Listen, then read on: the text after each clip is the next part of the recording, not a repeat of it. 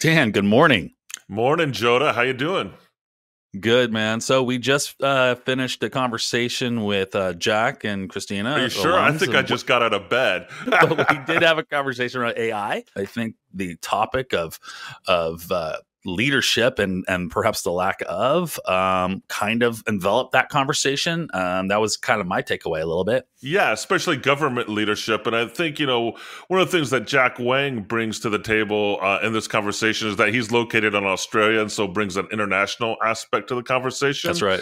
And uh, he was concerned about whether the Australian government was going to be as responsive as it needs to be to artificial intelligence as well, and we know we're concerned about that in the United States too and you and I are as well. And uh, but at the same time, him and Christina kind of hinted at the skill sets that people might need to start to look into or double down on over the for the future that they help them adapt to an increasingly automated world. And I'm not going to say what those skill sets were, but I will hint at that it has a little bit to do what Dan does for a living. And also Christina Inge. Uh, she teaches at Harvard and other places, but she also comes from the marketing realm and it's having a big impact on marketing and advertising. So I can see where she'd be extra sensitive to the impact on AI in her industry. Yeah, yeah, and we reveal the no- we, we talk about the notion that this AI thing is is it's a black box to a lot of us, you know, and uh, a good part of our discussion also revolves around what can we learn about AI that may, might make us be less suspicious? You know, can revealing the mechanics of this stuff make us be more familiar with it and comfortable with leveraging it? You know. Yeah, and interestingly, that's a resonant theme in a book I've just finished reading called Klara and the Sun by Kazuo Ishiguro, um, in which that theme comes up the fear that's created by the black box. Anyways, great conversation. So, I what should we mosey on over, Dan? Yeah, I'll see y'all on the uh, other side of this jump cut. Well, Christina and Jack, we want to uh, welcome you back to the Sense and Signal podcast to talk about AI. And, you know, let's just start, let's just dive right in. Were we right back in November, between November and January, uh, November of last year and January of this year, to be terrified of chat gpt 3 and art, the rise of artificial intelligence were our fears justified. Not really. Um I, I, I hate to always be saying it depends and there's nuance but sadly it depends and there's nuance. I would say yes and no. I would say from an entry level jobs perspective, yeah, I think a lot of entry level jobs, I think a lot of jobs that can be automated away, as always, will continue to be automated away. And ChatGPT is just part of that larger trend. Um, I have been working for 22 years in the field and there's all kinds of jobs that have been automated away. We were just talking about this with Cynthia Barron the department chair at Northeastern in the digital media programs that I teach in. Brilliant, brilliant woman. And she's been in the business for decades as well and said there's always work that gets automated away. And we have to be prepared and prepare our students for being resilient against that automation. So I think part of it is just that ChatGPT is part of a much larger trend of things being automated away. I mean, Canva um, has gotten rid of a lot of really basic graphic design jobs. Yeah, yeah. Do with Chat GPT. There's a constant evolution towards more strategic work. I would say what I'm worried about is people who don't do strategic work. They either are very junior in their career or they genuinely prefer to just design or just right. And that is a lot of people's comfort zone and what a lot of people frankly prefer. But if you go back in history, hand weaving was a really comforting, enjoyable profession. Where the Industrial Revolution destroyed them. And in fact, the term Luddite came from the people who would riot and destroy weaving machines because it was destroying the profession of weaving. It's, hmm tragic when careers go away that people de- derive a lot of satisfaction from. However, I don't think you can really halt that progress. You can only learn to adapt to it. So I don't think we were right to be terrified, but I think we're right if we continue to be worried. Uh, Jack, yeah. I'm curious what you're thinking. The word that comes to mind is clumsy. I think everything's been very clumsy. Our response to it initially, I mean, hey, never tell me it's wrong to be terrified. I'll, I'll be terrified in my own terms. So no one tells me when when I can't be terrified. But the the overreaction, I guess, from the detection algorithm perspective, or the companies like Turnitin investing in the detection algorithms, we can't trust that. Six months later, nope. we've been trying to use it, and I don't think we can prosecute students using that algorithm. And the only cases where students have been found using AI, at least that I know of, and prosecuted, is some other measure of AI, like the referencing wasn't quite right, or something like it's still a human detection of AI is better than the Turnitin algorithm. So that response has been oversold and quite clumsy. Uh, I don't think higher education is a sector that moves with agility, let's say. No, no. more like creeps along. so I've been part of a lot of discussions, a lot of policy discussions, which happen maybe at a quite sophisticated level, but the implementation of those policies has has been clumsy, right? Uh, and I'm so, glad to hear that because I've been bringing up we need to come up with a policy at my college, and we mm. still do not have one. So, right, and it's not institution specific. I don't think anyone's cracked it yet. Uh, and so, I guess uh, the fear maybe isn't the technology. The fear is our response to it will be ongoing in its clumsiness and its mm-hmm. lack of responsiveness. That's probably what I'm more afraid of rather than the tech itself. Mm. Mm. What about you, Joda? And you you are in the tech field. How is were you justified in being a little scared of AI when it started first started to rise here a few months ago? Hmm. I don't even know if I can answer that question. I, you're not asking the question I want to be asked. Uh, okay, is, what do you want me to ask you? You can well, interview yourself. yeah, yeah. Let me ask. Uh, so, Joda, what is it that uh, concerns you most about AI at this very moment? And okay. because as of now, I think, yeah, I think, I think there's amazing possibilities for it. What I'm kind of not liking is the Pollyanna sort of approach I'm hearing everybody say. It really has that caveat statement. It's like, I don't know how, how do they phrase it. They're usually like um, they're very dismissive of the concerns around it because they'll they'll they'll talk about the historical changes and things like that. I just read recently that before alarm clocks, there were actually people paid to go down streets with sticks and tap on windows in the 1800s, and alarm clocks got rid of that job. And that was so my they, grandfather's job, so don't knock it. that was actually my first job for Trader Joe's. So yeah. uh, uh, um, and so it kind of leans towards Jack's perspective a little bit. I think um, I, I, I feel like we're we're we're steamrolling forward, but with blinders on. Um, and I think this is more tantamount. This is less akin. I feel I could be wrong. I feel this is less akin to mobile apps or the web, which also has had drastic changes to our society. And I actually think it's more akin to nuclear bomb. I think that we don't know the ramifications yet. Something went off. It's a slow burn nuclear bomb, but I think there's a singularity aspect to this one. I think there's something that ultimately can make it where we're going to have to ask an existential question about humanity more so than we've had to in the past. We've had to ask this question in the past to a certain degree, but I think this actually, this potentially, and I know this is whoa hyperbolic. So, so you're saying that. in like 40 years or no, 60, 70 years, instead of an Oppenheimer movie, we're going to be watching a Chat GPT movie.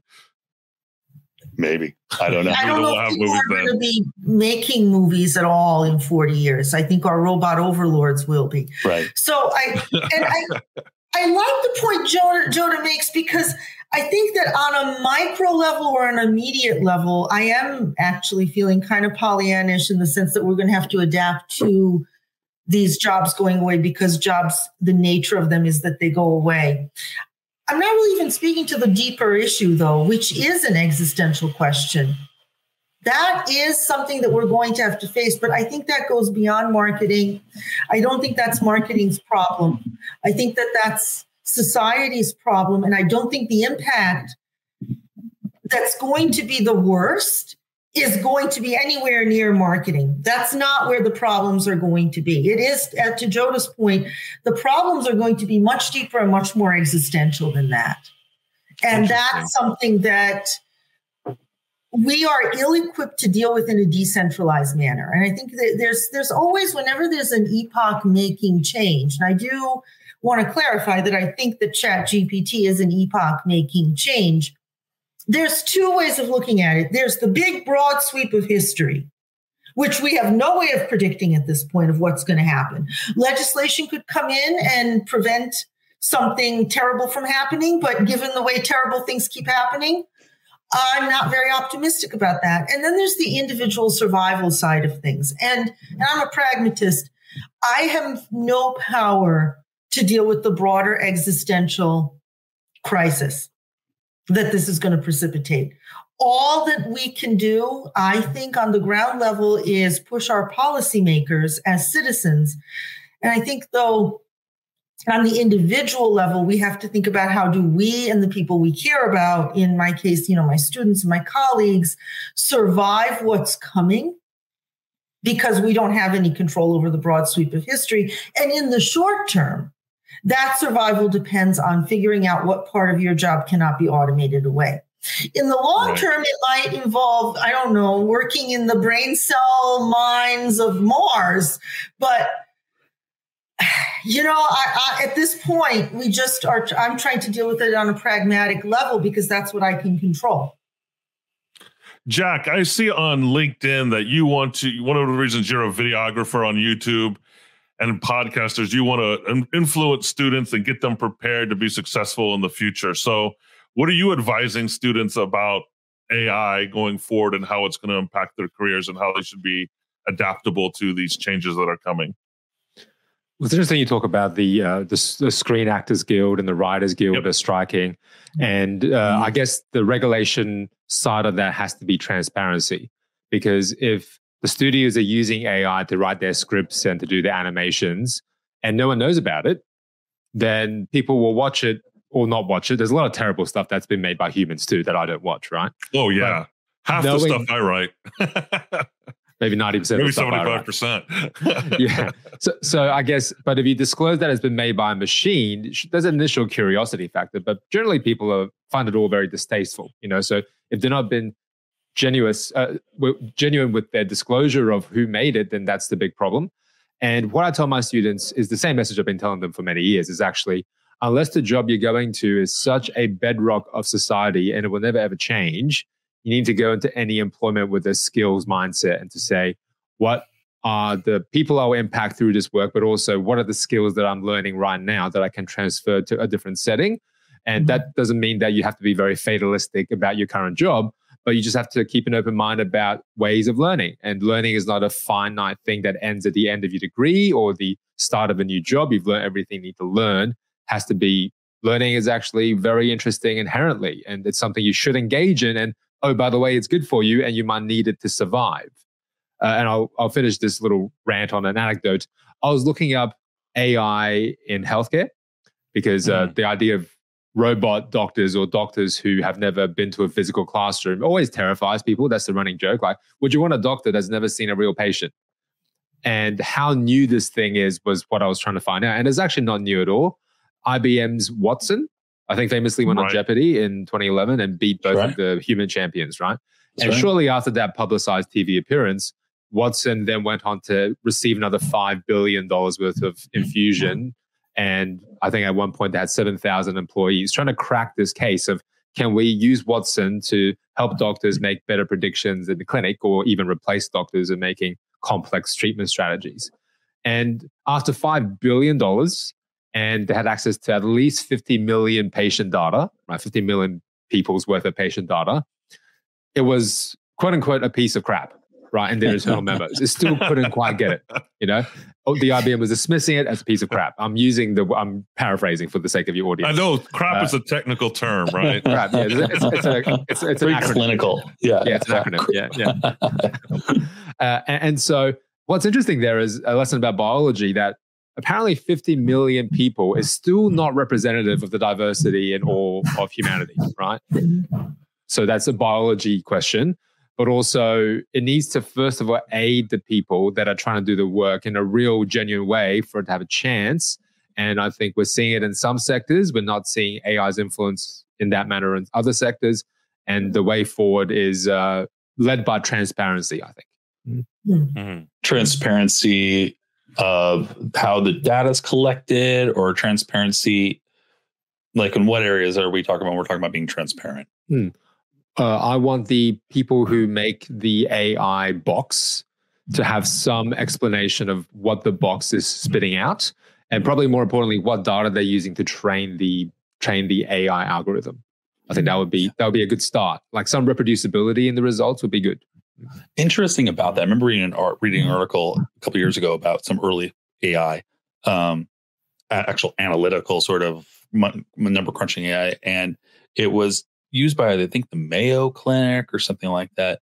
And supposedly the the AI was going to be able to, based upon um, analysis of just a bunch of things, like how often you came into the office to see the doctor, what kind of pains you had versus your blood work, and do this cross analysis. And in theory, it was supposedly supposed to give you some pretty amazing um, diagnoses that before a doctor could even even suggest. You're going to die in a week. it would literally to that level.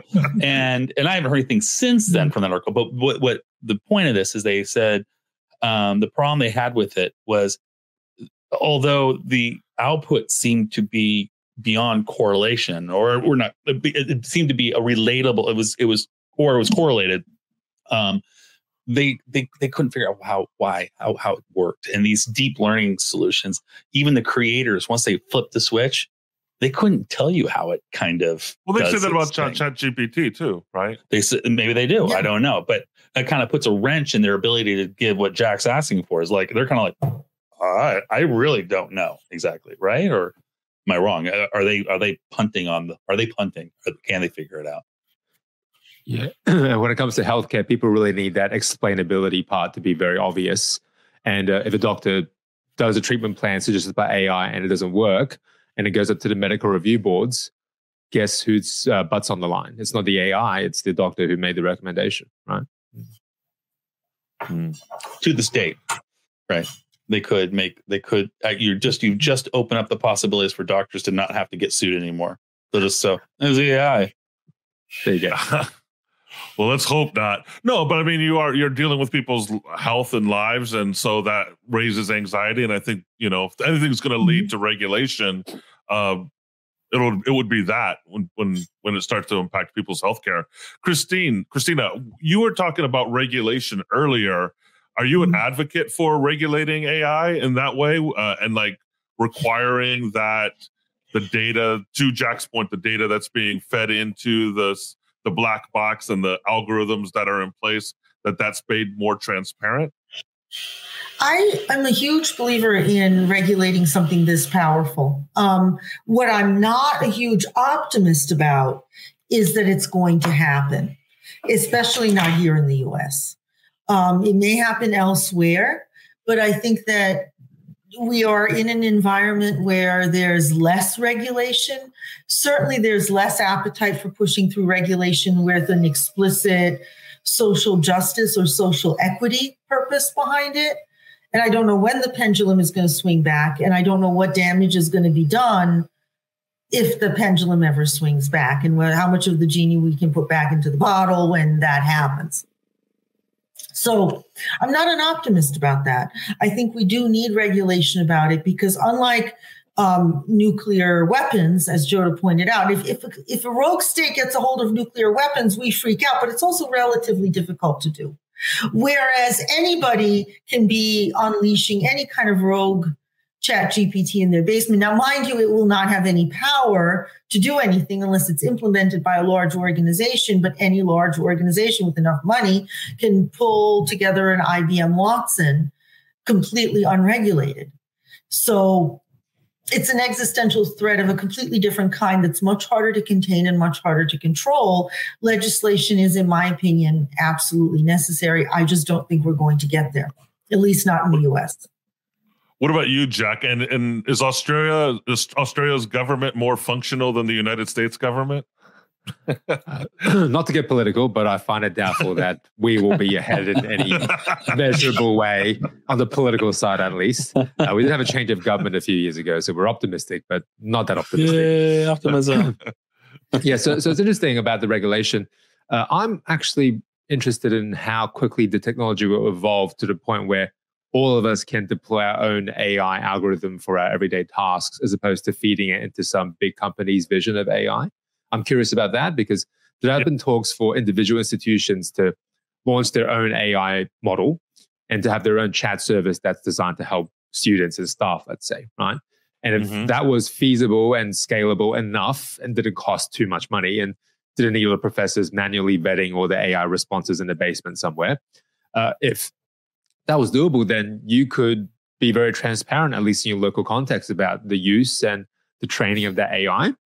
But I don't think the technology is quite so accessible yet, funnily enough. I don't think we could just go and make our own large language model without a lot of overheads that no one is being told about.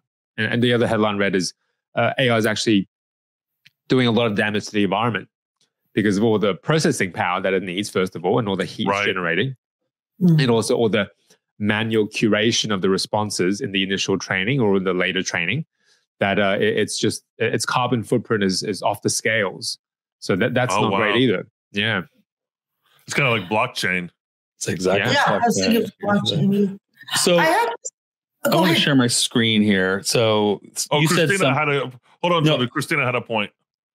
I wanted to speak very briefly, just really quickly, to what Jack is saying about wouldn't it be cool if we could all deploy our own AI? We actually pretty much are all the time without realizing it because a lot of tools personalize your experience to your behavior, and you can consciously, and I often will do that with apps, train it to give you more of what you want. And so mm-hmm. I think as consumers, if we become more sophisticated in our own use of apps that are AI driven, we are deploying it to our own purposes. You can train it to actually give you a very customized experience. But again, to your point, it requires a lot of manual input, a lot of training to get it there. But yes, we pretty much are all doing that unwittingly all day long. I'm going right. to do you one further. Uh, again, I'm very forward thinking. I'm thinking anything is possible. And it seems like anything is possible has been accelerated.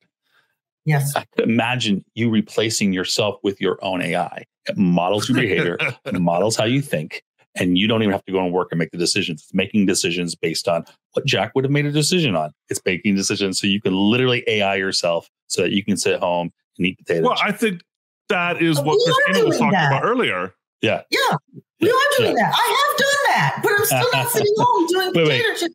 No, Christina, I, I, Are you AI, Christina? Yeah, no, I literally have trained a, I have trained a language model to write emails for myself, not the way autocomplete does it, and to summarize things I've already written into fresh content and fresh blog posts by teaching it to write the way I write. And it takes me about a third of the time as it used to to crank out a quick blog post. So I have pretty much created a, a, an AI Christina. It's a really primitive version of myself, but it, I did. It took me about six months. And I'm already primitive. So that's, I'm, I'm screwed. So I like, You're totally screwed because you get well, uh, this is the thing, right? This is part of the adaptation part. You've got to figure out how to use the tool to make yourself more productive. All right. You know, so, so that that's great. Said, I'm going to yeah. share my screen here. So right. tell me if you're seeing this seeing that. Yeah. Yeah. All right. So let's okay. something Christina said. You made you made a comment about Chat GPT specifically, mm-hmm. because AI is a much broader subject, right? I mean, actually, I mean, when we're talking about we're talking about automation, I think that's the umbrella: automating mind, automating physics, automating all sorts of things. Automation. And the question is, what when you like we've all agreed in this room, automation has been slowly but surely removing jobs from the field while simultaneously adding jobs. And one can argue adding more jobs than we've ever had in the past because more because population is being serviced with jobs. But this is a thing by Accenture that says um, the hit to specific industries of, uh, that they've identified for LLMs, large language models, specifically a, a chat GPT like tool, nothing else other than just that, and here it says banking will um, high potential, 54% of their tasks will be removed. They're like gone. And then 12% will be augmented. Insurance, software platform programming, 40%, uh, 43% energy. So, and they're saying just gone. So that's a lot of work. Does that mean these people just will have their same jobs, but they'll just be a lot cushier? That's what I hope. I hope so. I but I don't think that's what's going to happen. I, I think honestly, the jobs are going to change. I think we're in a transitional space right now where you can do things like create your automated Christina. But at what point will people decide they don't need to hire me at all if I've created a large language model version of my dumbest thoughts? Right? Not not my books, not my most original content, not the ideas that go behind my content, but to just take an idea I've already had and write it up in some fresh, clean way. I've already automated that away to such an extent that soon people won't see the point of me for that kind of low level work. But can you patent your your auto the Christine Autobot? Christina No, Autobot I- and like Christina Bot. Christina bot. I like that. The Christina bot. The Joda bot. Joda Bot. Don't that's scary. You Don't don't don't go there. don't No, want you it. know, I used uh, I, I used an existing tool and I just trained it to sound like me. That's what I mean. Is like these tools are out there. You can just train it painstakingly, and it, they're quick studies. And actually, that Yeah. gives me another concern. I would say a good maybe 50% or more of people don't realize that whenever you interact with one of these large language models, you are giving it data that Yep. it can then use to learn how you think. Now, you can do that purposefully to save yourself time, but most of us are doing it accidentally and creating our own replacement without knowing that that is what we're doing. And that's where I worry that there's also a need for education. And um, I'd love to hear what Jack thinks about that as well. That, Mhm. that, that people just don't know what these things are doing. Yeah, so uh, two thoughts on that. First of all, uh, I tell my students that they won't be replaced by AI. They'll be replaced by people who know how to use AI better than they do. Yeah. and that could be either a, a, an employee on their level or it could be an organizational leader who knows how to use AI better than they do.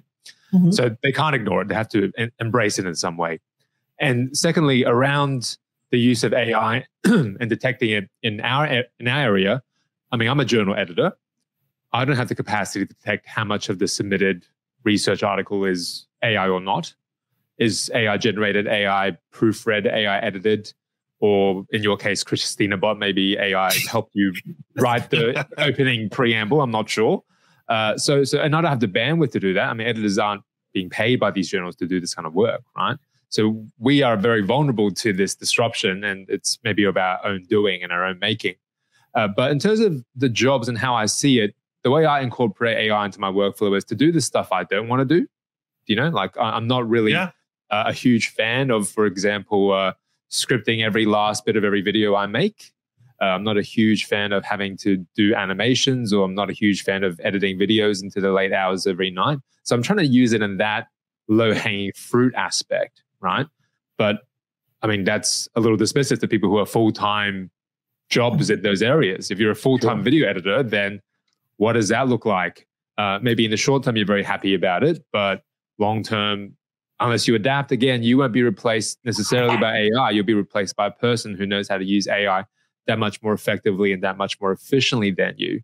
Uh, and my last point about us submitting data to train the AI unknowingly, if students are submitting assignment data into it, that's an enormous corpus of text that Mhm. AI maybe didn't have access to before. Or in terms of primary research data, that's the really tricky one, right? If you're asking AI to write your research papers, man, what happens to that data? You know, let's say you're working with patient samples and you, oh, well, I'm going to just submit this raw data in because I wanted to format the graph for me. I'm too lazy to make a graph. Who owns that data now? Right. I think Yeah. for a while it was very Yeah. murky. Now maybe there's more privacy policies in place, but that can all flip. Right. So so I think training education is absolutely crucial. And it's often the smartest people who need the most training. Well, in Europe, I think the people own their data, right? With the GRPD or whatever, which is which is going to be interesting for AI to, for it to grow in in uh, Europe. But I have a joke before we move on in the other subject that kind of relates to what your very first point was. We don't quick do joke. jokes on this podcast. No, it's no humor. talked about this. so two gentlemen are sitting are in the forest and they're they're camping and a bear comes out of the woods and obviously it's going to charge them. So they freak out and they, they, whoa. And the other guy gets up and starts running, one guy, and the other guy stops and just sits down and ties his shoes. And the other guy looks at him and goes, What are you doing? Why are you tying your shoes? The bear's going to get you. He goes, He goes, he, and the guy says to the guy, goes, I don't want, wait, what is, he says, Hold on, the bear's going to kill you. He goes, Well, I don't have to outrun you, or I don't have to outrun the bear. I just have to outrun you. Right. Okay. I fucked up that joke.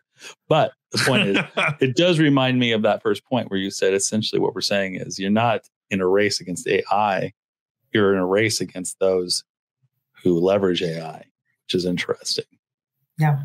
But I mean, corporations might uh, uh, leverage AI against you, and I guess that brings us to the Hollywood um, conundrum, right? Well, not it's not even a conundrum; it's the Hollywood situation where they're on strike because of very specific things around AI, like taking people's pictures and and being able to reuse them as background actors also mm-hmm. generating scripts.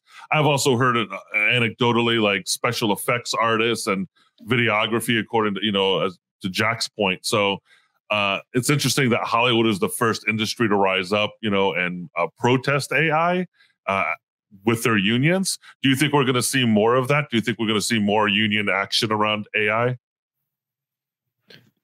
uh, I, I definitely think so because it's an untenable position for them. It's completely untenable. It's their it's a side hustle for us to go out on the weekend and take a photo and use Photoshop to use generative fill and put a new sky in or put a cow in the background or change the direction of the water in your landscape photo. But for a serious artist, that takes sort of movie shots, right? Movie sets, photography, that that's their livelihood. Like unless the unions come in, where are they supposed to turn? Unless they then use AI as part of their art and do a digital hybrid and then sell that as another co-creation, that's probably the only tenable path forward in that creative space. But we're talking big budgets with hundreds of people on a set or who do a very specific job unless the unions get in, I'm not really sure what the future of it is, you know? And the, the creativity part of it is the most, we talked about this in January, it's the most unpredictable outcome that's emerged from all of this, that that would be the first sector hit. And we thought it would be the, the blue collar jobs, the robots in the Amazon warehouses, but no, it's artists who, who create these uh, imaginariums for a living. It's really fascinating. Jack, I don't know if you've heard, but it's if you have if you're an artist or a movie person that has problems, you go to you go to Ron Perlman because he goes and he'll blow up somebody's house for you. yeah, I don't want to mess with Ron Perlman after no watching that uh, TikTok Perlman. video. have you guys seen that Ron Perlman TikTok video? oh, it's great. He's he gets he, pissed. he tells them off. I'm gonna cut. We know where you live. We know where you live. Well, I mean, I think it does bring up, you know, the the um, you know, the tensions between well, not to get too Marxist, but the the owners of the means of production and the proletariat, right? Like the people who are running the corporations, and how you know even Bob Iger was kind of very dismissive. He's got a lot of criticism for how he dismissed their concern concerns. That was a horrible them, interview. That was the worst interview. It's ridiculous. So, yeah. Uh, it's kind of like an eat let them eat cake interview and yeah. but these are this is people's livelihoods and it's their health care and it's uh, going to have a massive um, impact on their livelihood if they don't address this I think yeah. the best way to address it is is frankly uh, again on a policy level, but it may be the private, it may be individual industries are going to have to try to engineer a soft landing for the people whose jobs are going to be automated away. I don't Agreed. think you can simply prevent a technology from being used. I think what you can do is take care of the people who, through no fault of their own, have done everything right and are going to lose their jobs because of the evolution of technology. I think that's the ethical thing to do and the more practical thing to do rather than trying to stop AI. Um, in, yeah, in it's not going to stop. Yeah, it's not. No. No. It would be folly to do so. And it reminds me, we've done, we've tried to do this in times in the past. And even in those executions, we're never really that good at it, right? It's it's just it there's so many, there's so much good to talk about. AI. There really is. AI's got, I mean, uh, Jack is just like, come on, guys, there's some good shit in there. And there, yeah, let's talk about the good stuff. There's too. good stuff in yeah. there. There is, and yeah, we'll get there. I was just going to say, but we've been trying, but we do not do this well. Uh, we have Dan and I have a mutual friend whose father used to be a fisherman on the west coast of California, and a lot of the fishing has kind of been moderated and pulled back, and he kind of was forced to stop fishing, doing his job. And the government tried to say, "Hey, we're, we're talking to guys like 55. Yeah, you can't fish, so we're going to teach you, give you classes so you can become a programmer." It's not going to happen. It's just, you know, it's just not fair. You know, I mean, sure, you know, one out of 20 55 year old might go, oh, shit, I've got a knack for this. I'm going to go do this. But most, I mean, so, so we have to figure, we don't, we have to figure that out as well, too, because Yeah. even the soft landings are pretty hard, at least Yeah. the way we handle it. Anyways, good stuff. Let's do good stuff. AI plus. All right, Good things coming out of AI. Uh, I- I would say one of the best things that's come out of using large language models and AI is in my space, uh, my space, one of my areas that I work in and research and have written two books on. So look for me on Amazon and buy my book. Um, is marketing analytics. And one of the big challenges in marketing analytics has honestly been that most organizations have much more data than they can literally process on a very basic level. Like Right. they are overwhelmed with the grunt work part of dealing with their data. And in a lot of organizations, nonprofits, um, small businesses, it's not that there's somebody who's going to lose their job. It's that the work is simply not being done. Yep. And in those spaces, it is a great amplifier because they would have never come up with the money to be able to hire an extra person. And frankly, in some cases with data analytics, there's just a skills gap. There's not enough people who know how to do it for the amount of jobs that are already out there. And in those spaces, I think that's going to be a net positive, and I'm already seeing that it's a net positive. I have a wonderful client who is a solo entrepreneur. She's helping um, women bounce back and and men and people of all genders bounce back financially from uh, the dissolution of a marriage or from going back to work after many years at home with kids. She uses an ai tool that she pays for to write the blog posts that she needs to do for SEO, she can't afford to pay me any more than she already is.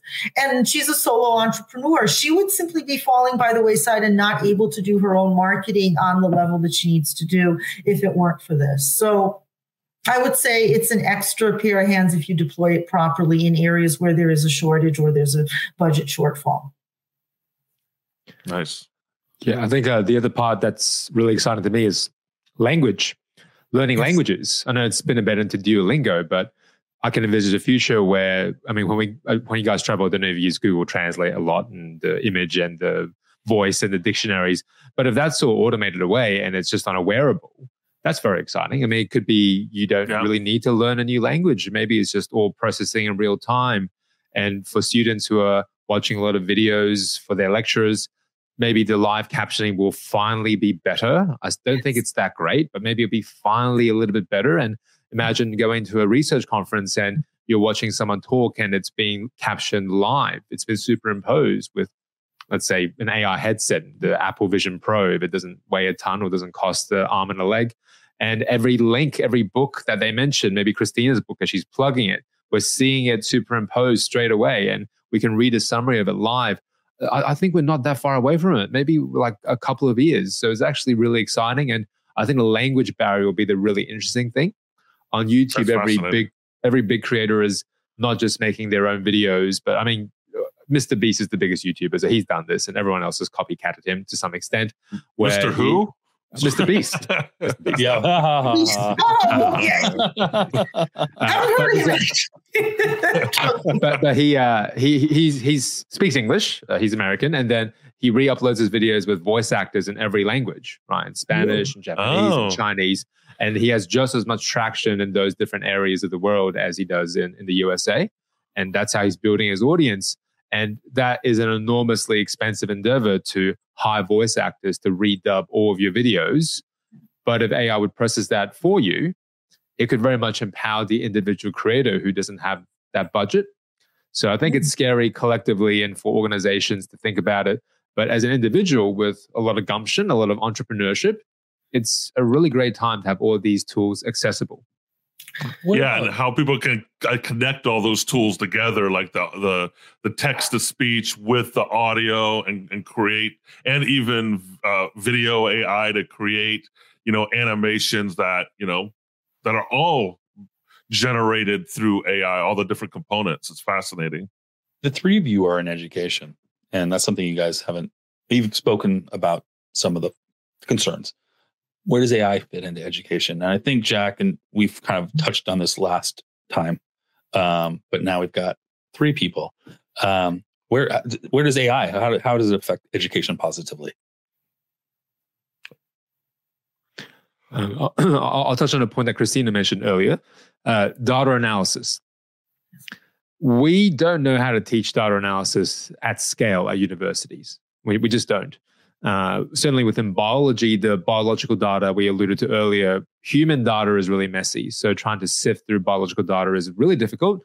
So all we can kind of hope for is to give sample fake data sets to students to try and give them an idea. This is the operational mechanics of doing this kind of statistical test but really it's not that authentic really it's not that genuine and also they could be lost in the mechanics of it and not in the interpretation of it not the high order operationalization of analysis so i don't think it's quite freely available everywhere but if the students could click a button and analyze a set of data and change a parameter really intuitively Hmm. and we don't have to spend our energy saying you got to enter this command line prompt and you got to filter by this first and you got to make sure you adapt it by this parameter before anything makes sense we just say look click this button and then it'll give you four options you can change the analytical method each of them gives you a different result but don't trust any of them go through and vet each one manually or using another tool that actually makes the language of data analysis that much more accessible to students and to educators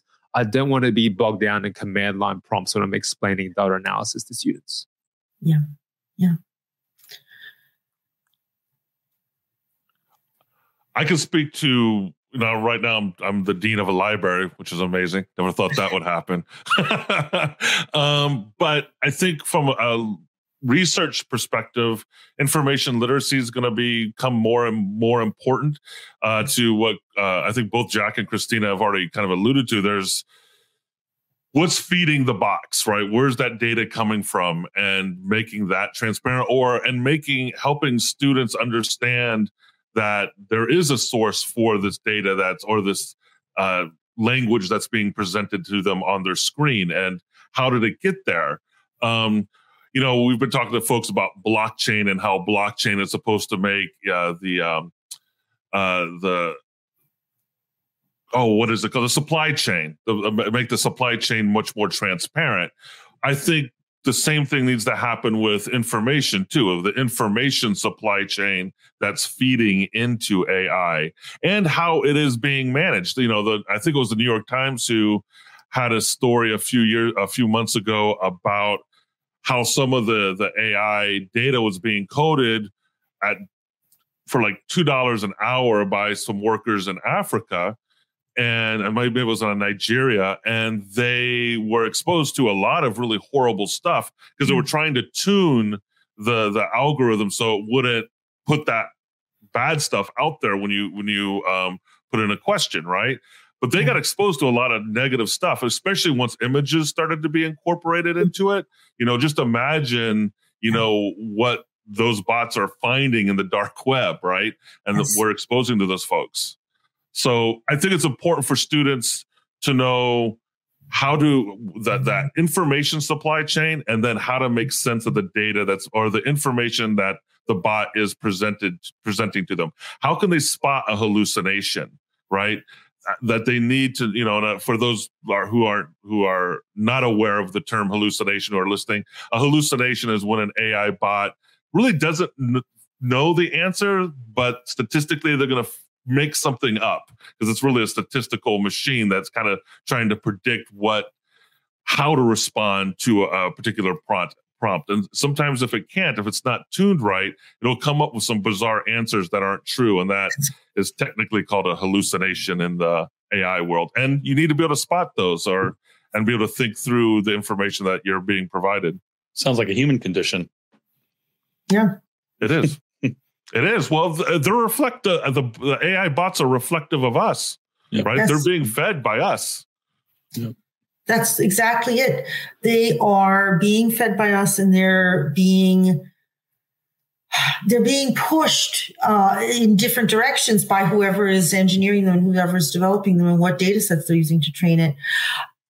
I one of the good things that I'm seeing not necessarily just in education, but I think that if we can look at this from an optimistic standpoint, which again is mm-hmm. very tough in the long run, one of the things that I think it may cause us to reflect on more seriously as a species is what does it mean to actually be human? Because intelligence has not been a solely human trait since forever.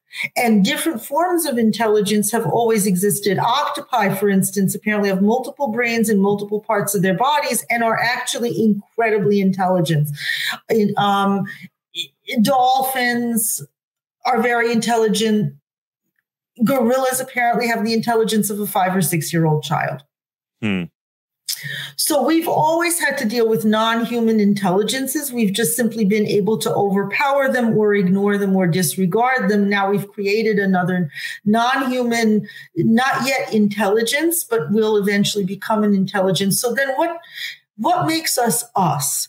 And there's been some early research saying that part of what makes humans intelligent in our human way and why Watson was a failure in medicine is what's called embodied intelligence, that mm-hmm. interacting with the world. Um, right now, we had a thunderstorm pass through my window, and now it's sort of lightly clearing. And as a human being, you know, you know what it's like to have a humid day. You know what it's like to have a thunderstorm. You know what it's like to eat chocolate filled peanut pretzels.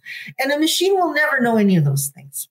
And an octopus will never know any of those things, but there's things an octopus could tell us if it could speak to us that we will never know. And so that embodied intelligence, if we can carve out a space in that, you know, I'm all about the wacky historical analogies. Oh, yeah, we love them. Okay. So one of the things I don't think I talked about on the last podcast, but what I gave as a talk to my students who were all very worried about this this year is mm-hmm. that ultimately one of the greatest powers on earth, you know, we've all seen the movie 300, Sparta ended up getting defeated. And who defeated Sparta? It was not P, it was not a bigger army, it was not the Persians, it was not people with better weapons, it was not people with more money. It was people who were more human. They were ultimately taken down by a little city state called Thebes, which was the head city of a play of Boeotia, which is known as Cowland. They were cattle ranchers. Um, their entire army, which was the only other standing professionally trained army other than the Spartans, consisted of 150 married couples who were thought to be better fighters because of their loyalty to each other. And they defeated the Spartans by getting the Spartans to lay down the shields that they would hold locked like this because Spartans only knew how to fight behind that wall of shields. Whereas people who grew up on cattle ranches knew how to fight hand to hand combat. They had been in a lot of schoolyard fights as kids. Spartans hadn't because they had been raised in a totalitarian regime that beat the individualism out of them. And so the Thebans figured out that we may be dirt poor. We may be living in a part of the world people call cowland, hmm. but we could beat these Spartans in a hand to hand fight any minute of the day. yeah, farm strength we had farm strength. They also show, they pulled up on the Spartans with their literally their spouses and grandma was cooking out the back. So they had their family, they had their neighborhood, they had their community. They had what makes you human. And the Spartans had had the humanity taken out of them by their system. And they, for a long time, their lack of humanity was their strength. The fact that they were a machine was what made everyone else terrified of them. And it's what was their greatest weakness. And when people who realize, say, wait a minute, our greatest strength is the fact that we are humans and grandma's out back cooking. And, you know, I, I got my husband Bill the plumber here who could beat anybody in a schoolyard fight. Let's take Sparta on. They wiped them out in 57 minutes. They decimated the Spartan army. So I think at the end of the day, what makes us as people valuable and powerful and strong is something we're going to have to reflect on very deeply because it's ultimately all we're going to have left. We cannot beat machines by being better machines. That's not how Thebes beat Sparta. They beat it by beat them by being better men and women. Well, okay, men were the only army, but um, all the support roles were women. So anyway, they beat them by being better people. The only way we're going to manage in the age of chat GPT is by understanding what we bring to the table as people and being very good on, at that and doubling down on that and not trying to beat the machines. Jack, do you agree John, with that? The John Henry story. Yeah, yeah. Jack, do you agree with that? And as a biologist, what makes what makes us human? Well, it's interesting that the technology is not capturing the full human condition, but it's captured enough of it to attempt to replace us at our work, which yeah. is kind of kind of reflects maybe how little of us we actually bring to our jobs and how little of the human connection is oh, commodified and measured in, mm. in terms of our value to our employers. And I think this echoes Christina's point about what makes us human. It's the connection to others, is that relational empathy that you can't build in any other way. And in academia, again, to use our sector as the example, how much of our mentoring of others is captured in our value? Are we an individual entity? Are we the sole hero or rogue doing things on our own? Or do we really build a network and train people and mentor staff? And how do we measure other people's success through our own success if we've in some way influenced them? I think that's the metric that's still missing in our sector and probably in most sectors. How have you led other people to become leaders in their own right? And that connection at the human level is something that AI can't replace, to my mind, in the short term. And that's what I've been trying to double down on. That's what I think the sector needs to focus on. How are we supporting others in their success? Dan and I have talked about this a little bit in the past too in a separate show. And um, I use the analogy, you know, and I really like it resonates with me with what you said, Christine, that you don't judge yourself humanity. I, you, first off, as a person, you should probably never judge yourself against the rest of the people unless you're in a competition you're you're actually in a competition. You should you should be your own your own yardstick by which probably that's that's a good recipe probably for happiness. And then from humanity perspective, I'm sure it's the same thing, which is what I just kind of got from you to some degree. And um, Dan and I had the conversation where like I play piano. I'm never going to be probably playing professionally. I don't play that well. I haven't played that long, but I love playing piano. And I could officially, I, I probably could quit everything just take my wife with me, go up the mountains and play piano for the rest of my life. And no one else would hear the music. I do it because it's edifying for me. Am I adding to the corpus of music out there? I'm not. Am I making more music so that it goes the centuries that I've I've moved music to a new level? I'm not. I haven't done that. There was probably an algorithm that could do it. That's not why mm-hmm. I'm doing it. I'm doing it because it satisfies something that's human inside of me. And you know, if I was to be upset that I can't hammer a nail into the wall as well as a hammer and I'm going to let a hammer make me be existentially challenged, I've got things mm-hmm. I got to figure out because I shouldn't be, you know? And that's, I think we're going to have to increasingly check ourselves a little bit with this technology because you're right. Just why are we comparing ourselves to this stuff? So, what should we be looking for in the future? Like now we were know, eight, nine months into the drop of Chat GPT 3. There's now four, uh, five's coming out pretty soon, I'm sure. And they have the Bing bot. You have Google's, I, her Facebook or Meta's coming out with their um, their AI soon. What should we be looking for in the next six months? What do you see happening? I think the next six months we're going to have people clumsily, to use Jack's word, trying to push back on it in ways that miss the entire point. Schools, for instance, just forbidding students to use Chat GPT when there, there's just no way. Um, I think in the short term, it's just going to be a, a poorly constructed societal response. But I think individually, to go back to something Jack said, if you're very entrepreneurial, I think now is the time to figure out how you can bring value working with Chat GPT or with some other form of AI. Uh, I would say so. Again, going back to the meta level of the societal response that we have limited power over, it's going to be bad. It's going to be ineffective, in my opinion. But on the individual level, we all need to figure out well, what can I do as a person to survive in this situation, keep my job, etc. And that's where I think the opportunities are going to be. We all have to be creative. We all have to be scrappy. We all have to think about, well, what can I do with Chat GPT? Maybe everyone will have a them bot. I really don't want to see a Joda bot. Sorry, Dan. It's happening. Bot, we're all. It's going, it's going to happen. That's worse than the Terminator. talking to Sand Hill Road right now. What's going down? Jack, what do you see coming down the pike? I said this last time too. There's no quicker way to look foolish on the internet than to make a prediction about the internet Oh, yeah, about yeah. technology. Yeah, There's no quicker way to do that. That's what we're asking. So I'll, I'll, I'll make We're a first. Uh, I'll make a conservative prediction first. I predict that both of you will become uh, more prolific in your podcasting output as you incorporate AI editing into your podcast workflow. We'll see ten episodes a week instead of uh, one a week. We'll have your Agreed. you have frequently published. The other part of it is you need I to teach us how to do that, Jack, because I don't know how to do that. I'm still waiting for the right plugin. I'll, I'll, I'll DM you when I find it. Yeah. And actually, I- real pause there. Ja- Dan actually has explicitly told me he enjoys editing. So until he stops enjoying editing, we'll probably not be leveraging I it. do something. Although today I was editing and there was a sound issue, and I was like, God, I hate editing. Uh, yeah. No, For so most part, I do like it. There's something I don't know. It's kind of like writing. Editing's like writing in a, in a lot of ways because you do a lot of editing when you're writing, but you're making cuts. I won't go into it, but I I do find enjoyment in editing. Uh, I find enjoyment the first 10% of editing, and then the last 90%, I've kind of ha- I've got, I've got it. I've got enough of it. Uh, my second prediction will be some big institution will do a big reveal and say Oh. the thing that you've been using and you've been loving all along has been fueled by AI. And they will try and spin it as a positive and say, look, we're so far ahead on this tech.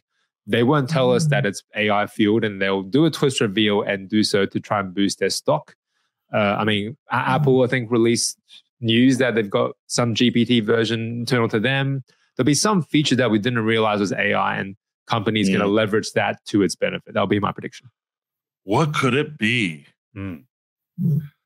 What could be something that we're using daily that could secretly be AI? Or government. Probably something. Probably. The entire Congress is AI. We, Yeah. The person? whole media apparatus. Just CNN. CNN is CNN is is AI. AI. That's right. C- we know it's CIA, so it's right. It's definitely got to be. It's got to be uh, AI. I mean, I want my concern in in the future, I, I and I am not negative on AI. I agree with all all the comments around. Hey, we need to adapt to it. You know, from an educational point of view, faculty shouldn't be like banning it. We should it shouldn't be like no using AI. It should be how do we use AI ethically and practically uh, to to get the most out of how it's going to improve our productivity and to prepare people for the workforce. So I'm all there. I do worry about a meaning crisis, you know, and how it contributes to, you know, the questions of who we are as human beings. Is it is when it starts taking some of that creative work away? Are we going to lose something there? I say that, and then at the same time, I went to the beach the other day, and there was an art club there, and everyone was sitting along the uh, the uh, the promenade with their watercolors out, doing you know the group paintings of this um, of the shoreline, and they're not to Joda's point, they're not doing it because they're going to become famous watercolorists. They're doing it just for to fulfill that spiritual need in them. Um, yeah, so I bet, but I do think we we we need to be conscious of how it might impact how we make meaning out of our lives, and because we do live in a world right now where that is a challenge for some folks and um, can lead to bad results if they don't feel like there's a purpose to things. Dan, I, I'm going to add to that too because you made me th- rethink something I said earlier, and that is yes, exactly. And, and if I'm going to put a, if I'm going to be asked about a prediction, it's not next year's prediction. It's going to be a 15, 20 year prediction. But really, the challenge, I think, the biggest. I don't think AI is as much of an extent. Let me phrase. I don't think AI actually might not be the ex- existential threat that it that I was kind of suggesting earlier, although it could be. really what it means is we've we've in this society we've put so much bankroll on us being productive in a capitalistic system. And i think really that's the challenge. Where are where does it be where where if ai can remove me out of that pull me out of that mechanism um where's my value in the machinery that keeps the machine going? Because mm-hmm. dropping out we've been doing it since the 60s To tune in drop out. People said, i don't want to be part of it. I'm gone. We have a mechanism to say to disassociate ourselves from that productive productivity life cycle but if you're stuck in it and so many of us define ourselves by it and we swim in and you can barely even recognize it but it's just the water around us that's where i think the challenge is going to be and and, and i think where it's going to be less about you're going to find people. I think my prediction is you're going to find people, more people dropping out in some strange ways. Yes. And yeah. as people just saying, because the system is going to push them out, because there's going to be no place for humans in a, I, I don't have a better word, a market system, a capitalistic system, because it's about optimization. It's all about optimization, and humans are not optimal. Sure, I said it. Well, that was a dour ending, Jonah. that was a real bummer. You sound like a robot. We are inoptimal. You are inoptimal. We are inoptimal. I, I thought it was optimistic. Well, that's the reveal. Jonah's actually AI. It's not Christina. My name is Max Headroom. All right, that's uh, uh it's funny. It's an AI.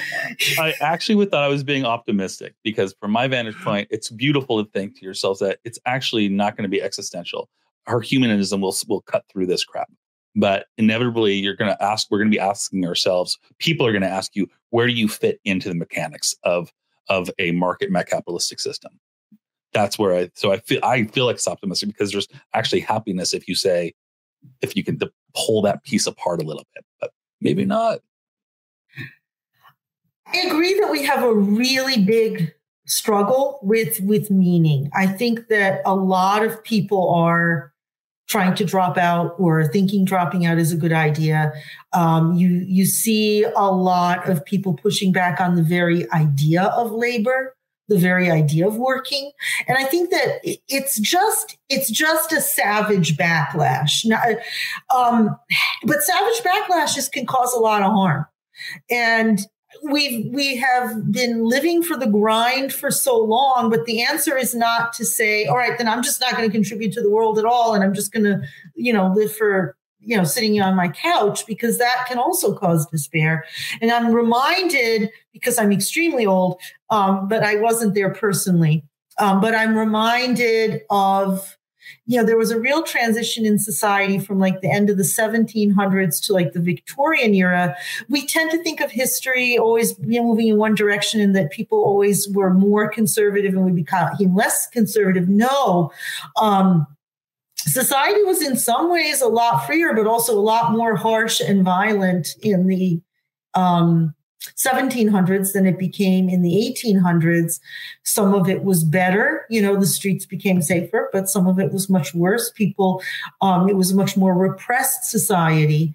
So I think that we are in the midst of a backlash that is going to hurt people if they embrace the backlash a little too much. Yeah. Uh, I'll, I'll, try and end on a positive note if if I can do that. I'm not a overly positive person. I will crush AI, that positivity. Uh, AI removes a lot of the boundaries to creativity in that there's limitless. You can generate anything, but all the books on creativity say that it works much better and you create much more insightful work if there are limitations and boundaries on what you can do. Friction, yeah. Yes. So with watercolors, maybe you don't have every paint, but you've got three paints and you have to make do. The picture will be consistently more interesting. And if you are a photographer like myself, having every single lens in the bag, you might have a lot of money, but you will be bound by the choices you have available to you and if you just had one single lens, one single camera, the work you produce is just that much more insightful. So the human condition can still trump that creative part of it because we are limited by what we can and can't do in a way that AI is not. And I'm not really seeing any AI creative work that is uh, going to transcend that that boundary. So, no. yeah, so win for humanity. Yeah, no, I think that's true. Uh, Yeah. There used to be a Polish uh, director named Grotowski. He's kind of an avant-garde guy, and he would say the same thing that creativity is about the limitations, you know. And he set up theater processes where it was very intentional. We're going to create these limitations, and you have to create within these boundaries. Um, so yeah, point taken, Jack.